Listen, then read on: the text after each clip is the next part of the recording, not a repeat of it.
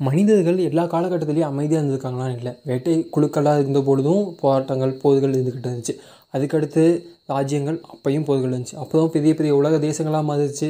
Colony ஆதிக்கங்கள் அப்பையும் போர்கள் இருந்துச்சு. ஆனால் இந்த இரண்டாம் உலகப் போர்களுக்கு அப்புறம் போர்கள் ரொம்ப ரொம்ப கம்மியாயிட்டு போர் நடந்துகிட்டு இருக்கு அஃப்கோர்ஸ் பட் இருந்தாலுமே அப்போ அளவுக்கு இரண்டாம் உலக போருக்கு முன்னாடி நடந்த அளவுக்கு நடக்குதானா? இல்லை.